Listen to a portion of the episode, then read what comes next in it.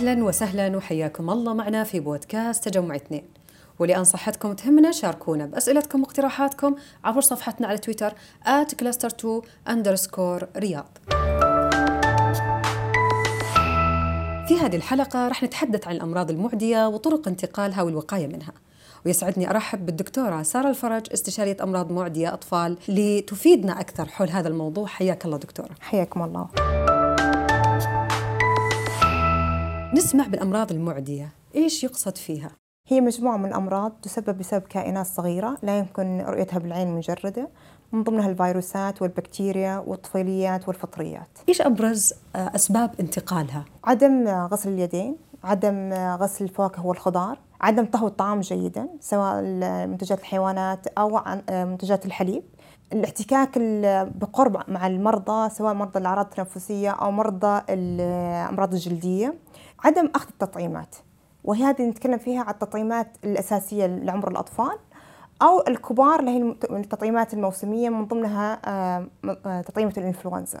لمس العين والأنف بشكل مستمر ممكن يسبب هذا انتقال الأمراض المعدية وعدم تغطية الأنف والفم عند السعال إيش أبرز أعراضها اللي ممكن أنا أتعرف عليها أنا ومن خلالها أتوجه للطبيب؟ طبعا لكل مرض أعراضها الخاصة فيه ولكن إحنا نتكلم بشكل عام الحرارة آه، هي أكبر دليل للأمراض المعدية.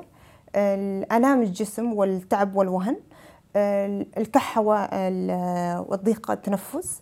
آه، ممكن في بعض الأمراض الجهاز الهضمي النزلات المعوية تكون فيها وفي أمراض العظام والمفاصل آلام أو انتفاخات في المفاصل والعظام أو ممكن يكون طفح جلدي يكون. كيف أقدر أحمي نفسي من العدوى خصوصا في السفر؟ في حالة السفر ننصح بالتوجه إلى عيادة ما قبل السفر بمدة كافية قبل السفرة. آه، تقريبا نقول أربعة أسابيع.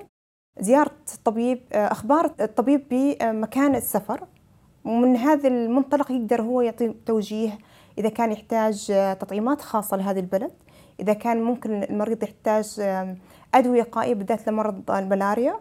وإذا كان في إجراءات أخرى يكون تحت إرشادات وتوجيهات الطبيب المختص بهذا الشيء. وكيف أقدر أحمي نفسي بشكل عام يعني؟ الإجراءات اللي هي غسل اليدين بشكل عام آه، مجرد لمس أي أسطح أو الأماكن العامة نحاول نحن نغسل اليد إذا ما توفر ماء وصابون المعقمات اليدوية اللي تكون معانا. عدم التوجه إلى أماكن مزدحمة آه، نحاول نحافظ على مسافة بيننا وبين أي شخص نشوف أنه قاعد يكح أو عنده أعراض تنفسية.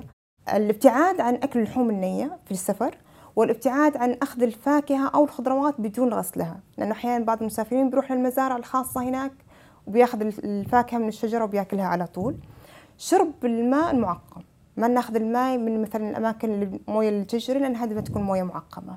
طيب دكتورة طهو الطعام مدته ممكن تقلل أو تزيد من فرصة الإصابة بالعدوى؟ طبعا لأنه ال- ال- اللحوم النية هي مصدر رئيسي لانتقال الكثير من الأمراض المعدية. من بكتيريا من الطفيليات فلكل نوع من أنواع الطعام له درجة حرارة معينة آه، المفروض الوصول لها قبل آه، تناول الطعام. وممكن هذا أكثر شيء يساعدنا استخدام المقياس الحراري. مثلا اللحم المفروم المفروض إن درجة الحرارة تكون 71 درجة مئوية. الدجاج تكون 74 درجة مئوية. وباقي اللحوم تكون أهم شيء توصل ما فوق ال 63 درجة مئوية. الشيء الثاني ما بعد الطبخ، عدم ترك الأطعمة المطبوخة بدرجة حرارة الغرفة لفترة طويلة، لأن هذا الشيء ممكن يرجع يسبب تكاثر البكتيريا مرة أخرى. آه، من الشيء اللي دائما إحنا نلاحظه آه، التسممات الغذائية اللي تصير من المطاعم بالذات بالمايونيز لأنه يحفظ بدرجة حرارة الغرفة فيسبب تكاثر ال- البكتيريا وبالتالي التسممات الغذائية. ممكن في الختام دكتورة تذكرين الطريقة المثلى لغسل اليدين ومتى يجب علي غسلها؟ الطريقة المثلى أخذ كمية كافية من الصابون آه، فرك اليدين حتى نشوف كمية ظاهرة من آه، الرغوة. غسيل آه، ظاهر وباطن اليد فرك ما بين الأصابع وما بين الأظافر ومن بعدها غسل اليد بالماء وتنشيفها بالمنشفة. متى نغسل اليد؟ نغسل اليد كثر ما نقدر قبل الأكل وبعده بعد لمس أي نوع من الأسطح. التعامل مع الحيوانات آه، أي نوع من أنواع الخضار والفواكه قبل الطبخ وبعده في حالة تحضير آه، آه، الطعام. في حالة ملامسة العين والأنف نحاول نغسل اليد. هذه أغلب ال- المواضع اللي فيها. الدكتورة سارة الفرج استشارية أمراض معدية أطفال شكرا لك. والشكر موصول لكم. طيب استماعكم وتحية لكم مني أنا مريم القحطاني في أمان الله.